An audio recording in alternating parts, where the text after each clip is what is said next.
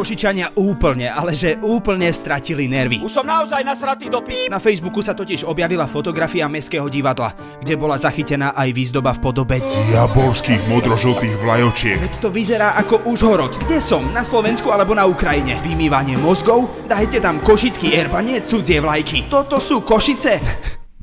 Hej, sú. Inak toto boli autentické komentáre hrdých Košičanov, ktorých nasralo viac než Meliška neprítomnosť Cibule v byte 22. Lebo nemôžeme jesť! Nemáme cibulu! Že si niekto dovolil v ich milovanom meste vytasiť vlajočku nie Ukrajiny, Čo sme už úplne megnutí? ale ich milovaného mesta. Košičania totiž tak nejak kvôli nepochopiteľnej nenávisti voči obetiam vojny z Ukrajiny zabudli na fakt, že aj oni majú modrožlté vlajky. Ja hlava deravá, zabudlivá. Polícia Slovenskej republiky tento fenomenálny úkaz vlastenectva prezdielala na svojom profile so slovami Je to zrkadlo do duše slovenského národa. Hej a by the way, nedávno vyšiel prieskum, ktorý tvrdí, že až 31% Slovákov si myslí, že za vojnu na Ukrajine môže NATO. Daj na to. Nasrac, nedám nič. Ale veď čo sa čudujeme? Masívne sa tu dôveruje dezinformáciám a za mantru sa nepovažuje to, čo včera odznelo v správach, ale to, čo včera po piatom pive zo seba vyplul Fero v krčme. Ale zas fakt by sa v tých televíznych správach mohli aspoň trochu snažiť približiť bežnému ľudu a aspoň zamak poupraviť svoj jazykový prejav. Začníme v Spojených štátoch. Príjemný prezident Obama povedal, že na vulgárna diplomátka môže vzťahom medzi Spojenými štátmi a pre***ným Ruskom jedine prospieť. No to už by mohli rozumieť. Mám pocit, že žijem v krajine, ktorej nerozumiem. No nič, dúfame, že na budúce si radšej ľudia overia, čo konajú a nebudú len zaslepení hnevom vykrikovať na vlastné meské farby. Že tie vlajky Dajte dole! Moje meno je Adam Blaško a vy počúvate podcast Piatoček. Tom, vetujeme, vetujeme, vetujeme, pomoc rodinám, tom, tom, bakany, bakany, jej, bakany, bakany, tom, tom. Balíček, ktorý nás všetkých stojí viac ako 1 miliardu eur, To je málo. prešiel v parlamente len tak. Sem a tam. Bez nejakej odbornej diskusie, bez akéhokoľvek pripomienkovania a dokonca ešte aj v skrátenom legislatívnom konaní. Takto sa to robí do psej matere. Akože, čo sa tak robí? Takto sa robí zo Slovenska prorodinná krajina. No nie, takto sa robí zo Slovenska maximálne tak rukojemník nevyspytateľnosti konania jedného čudáka, ktorý ja ani neviem, že v čo dúfa, že v ľuďoch spôsobí štokholmský syndrom. Nebojte sa, dobre bude. A okej, je jasné, že pripomienkové konanie by bolo plné takýchto argumentov človeka, Vôbec nepomáha dôchodcom. ktorý si roky kupoval seniorov a upevňoval si tým svoju moc. Ale Matovič teraz robí vlastne to isté, len na cieľovke, ktorá si pred spaním neodklada zuby do pohára. korega drží, nepovolí a môžem spievať hociaké pesničky. U starého mlyna veľká hlbočina. Lenže Matovič s rýchleným legislatívnym konaním úplne zamedzil tomu, čo má byť v demokracii základom všetkého. Zamedzil akejkoľvek diskusii, či už odbornej, alebo hej, aj tej menej odbornej. Ľudia môžu čakať aj to, že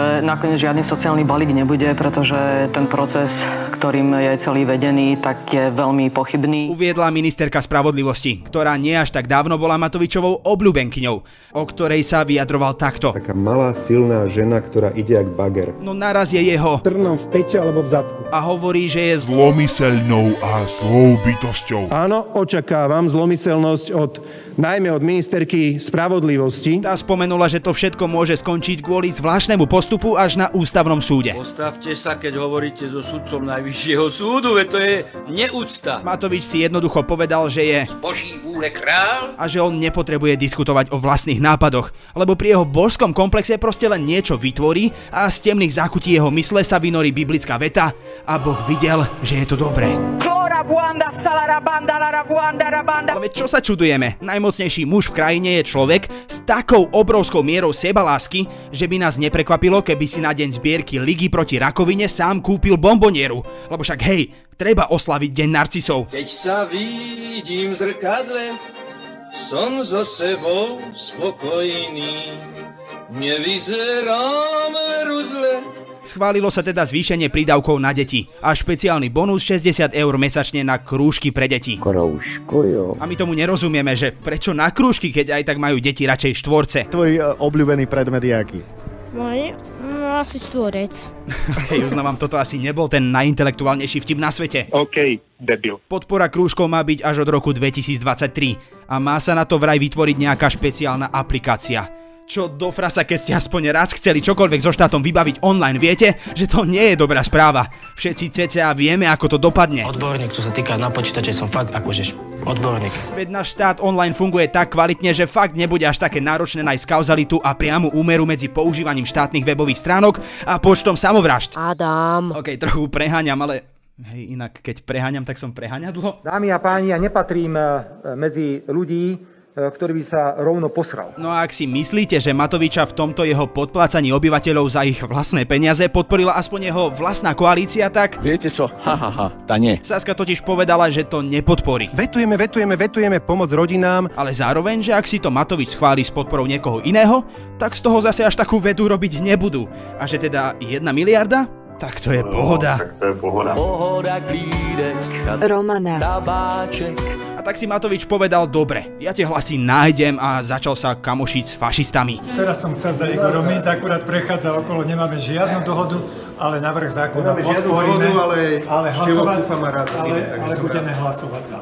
Teraz hovorím. A hlasy nakoniec teda naozaj u fašistov našiel. Tak teraz mám hovoriť hrať túto hru. Jej bakany, bakany, oni nemajú hlasovacie právo a prečo? A napriek tomu, že kedysi mal Matovič na túto zberbu úplne iný názor, Ste odporní fašisti. dnes tvrdí, že sa fašisti správajú zodpovednejšie než poslanci SAS. Kebyže sa kdokoľvek zo Sasky takto zaujímal o to, že čo naozaj v tom balíku podpory je, tak by nehovorili a neklamali ľudí o tom, jak ideme okradať chudobných ľudí. s pánom Beluským z LSNS? V tejto veci určite Naozaj? áno. OK, takže poslanec, ktorý dával deťom šeky v nacistickej symbolike, Lebo to, čo ste včera spravili, že zneužijete postihnuté deti na to, aby ste tu propagovali vašu fašistickú odpornú ideológiu. už není slovami ministra financií bakany, už nie je fujky, už je kamarát. 3 hodiny, keď sa ma Belusky z LSNS, môžeme čokoľvek sa nich hovoriť, pýtať do hĺbky otázku za otázkou, ako čo bude fungovať a toto aký vplyv a toto aký. no.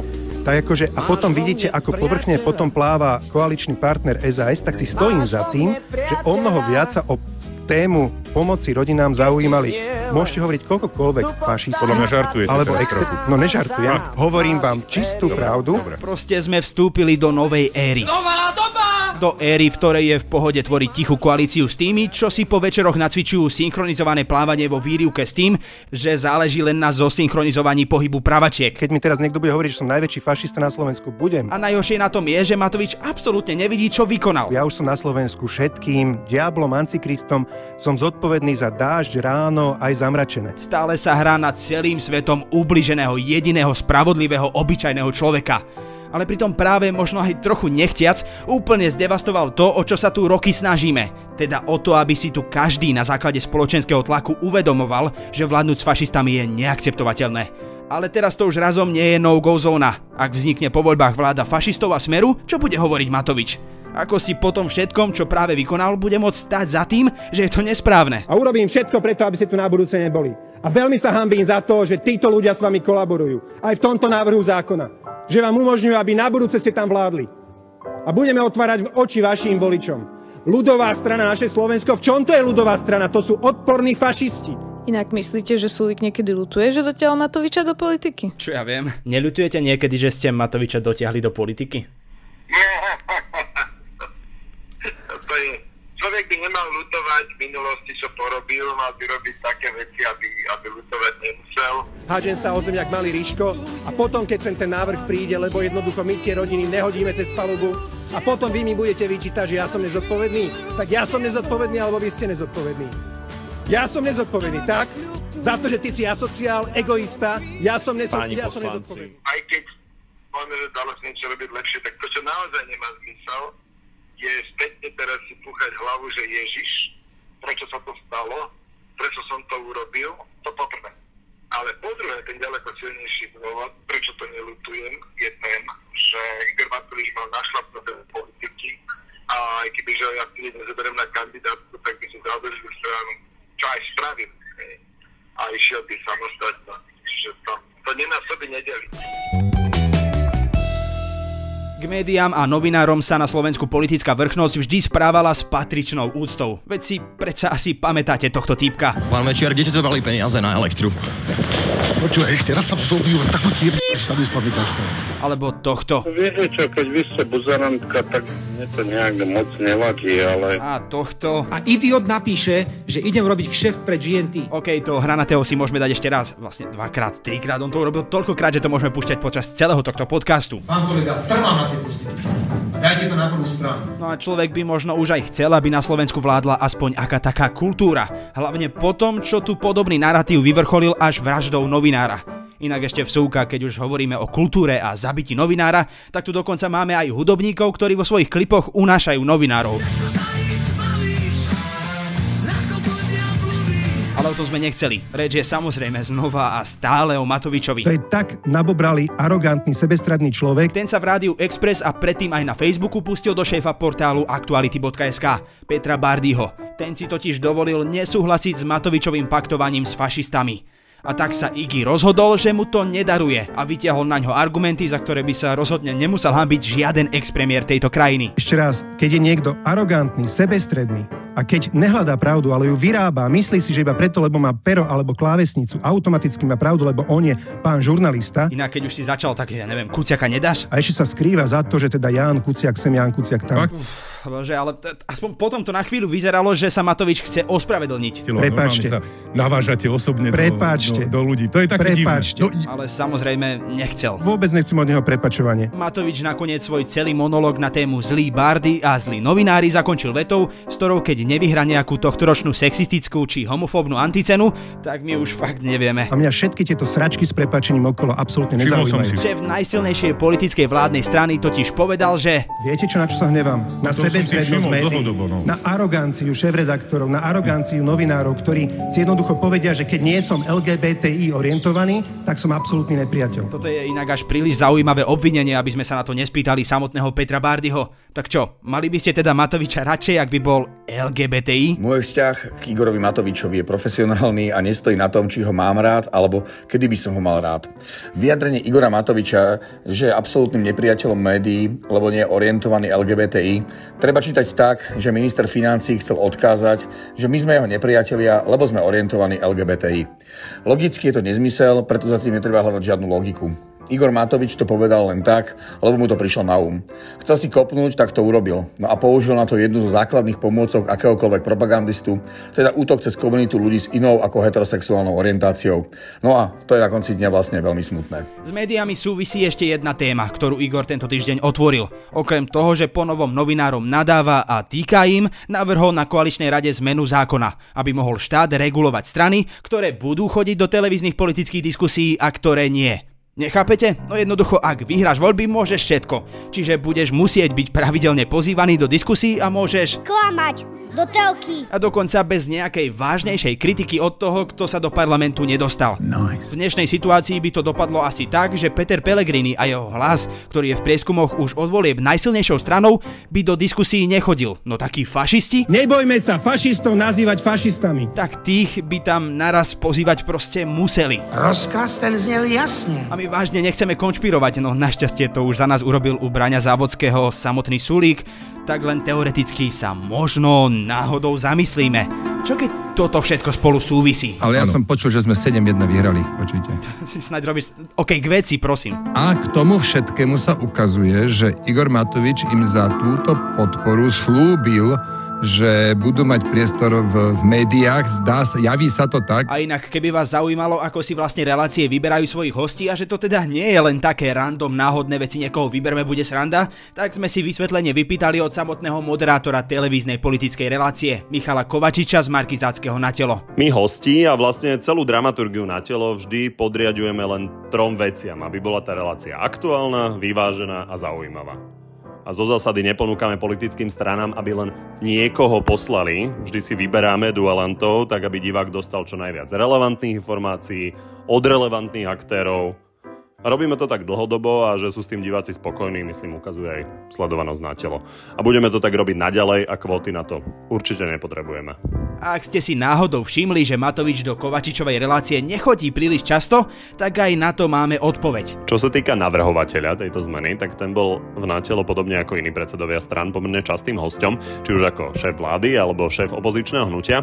Problém s jeho účasťou nastal až za posledný rok a pol po jeho odchode z pozície premiéra. Najskôr nemal záujem do debat chodiť a následne odmietal buď on prísť so supermi, ktorých sme mu ponúkali, alebo superi odmietali jeho. Keďže ale teda kľúčovým politickým hráčom, tak sme sa snažili ho dostať aspoň do Natelo Plus, v ktorom je politik len sám a problém s tým duelantom vlastne odpadá. Napriek tomu, že sa v relácii striedajú šéfovia strán, ministri, šéfovia najdôležitejších úradov, tak Igor Matovič vždy účasť odmietol. O hodnosť tragéda tento týždeň usilovne bojovali viacerí. Jeden z kandidátov na zale svojimi činmi naozaj presvedčil. Ten genius mladý, hej?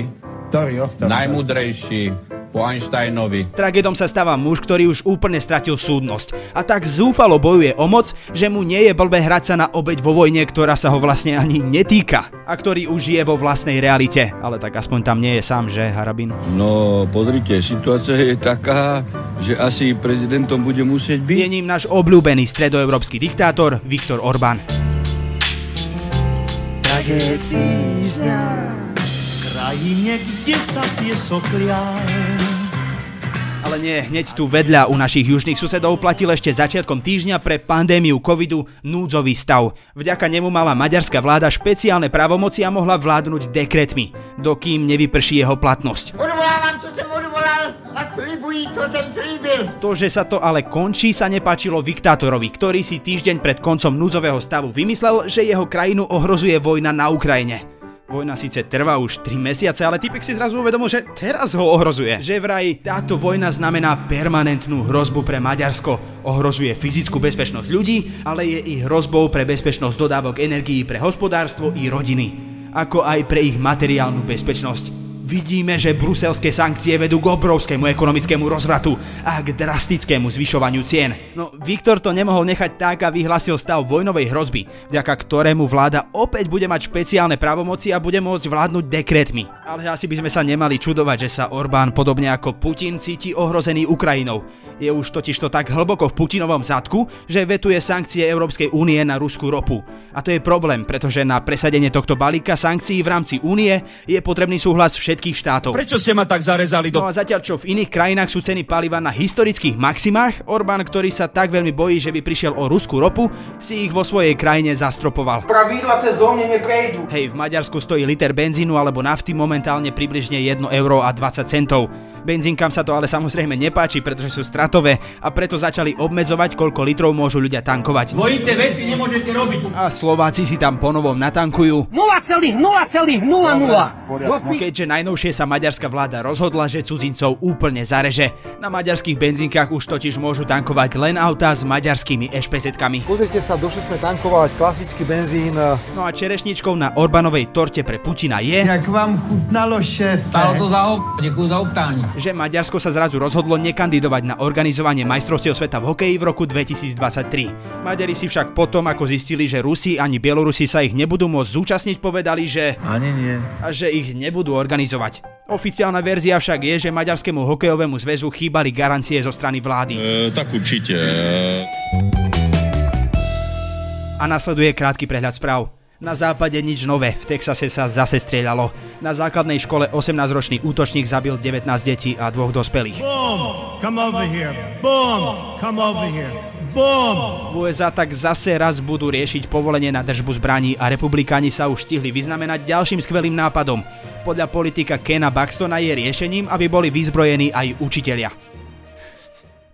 Veď niektorí naši učiteľia si ani nevedia poriadne vybrať, ktorá strana bola zlá počas druhej svetovej vojny ako by vedeli, ktorú majú brániť pri streľbe. A Dušan Kovačík je odsudený na 8 rokov na tvrdo a musí zaplatiť 100 tisíc eur pokutu. Hej, to je ten, čo proti spravodlivosti vyhrával výraznejšie, než naši proti Dánom. Od roku 2008, že ste nepodali žiadnu obžalobu. Je, je to pravda? Prosím vás, za toto nebudem odpovedať. Na tomto podcaste spolupracovali Kristýna Ďuriková, Kristýna Janščová, Viktor Hlavatovič a klavír dodal Radovan Kofiar. A na záver sa trochu opustíme. Pamätáte si ešte, ako sme mali pár dielov o kandidátke na post komisárky pre deti Kataríne Hatrakovej? No tak tá síce boj o tento post nevyhrala, ale dostali sme niečo ešte horšie. Za komisára pre deti poslanci zvolili na 6 rokov Jozefa Mikloška.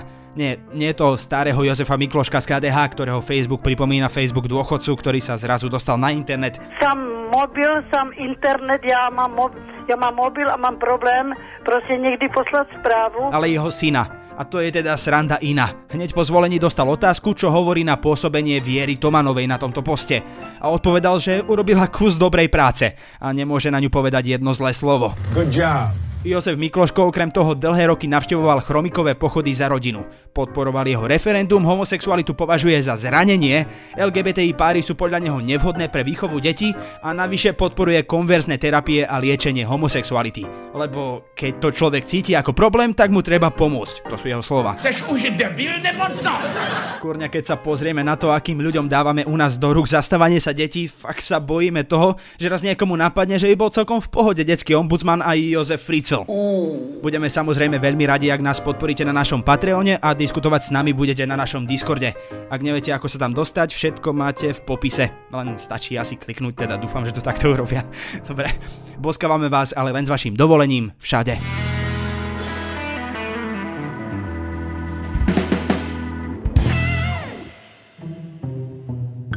Odkiaľ sa berú komety? Ako funguje duha? Kto bola Emma Noether? Čo sú to kvantové počítače? Prečo vybuchujú sopky? A ako prežiť pád z lietadla? Moje meno je Jozef. Moje je Samuel a spolu robíme vedátorský podcast, kde hľadáme odpovede na takéto otázky. Epizóda vychádza každý týždeň a nájdete nás vo všetkých podcastových platformách a na stránke sme.sk.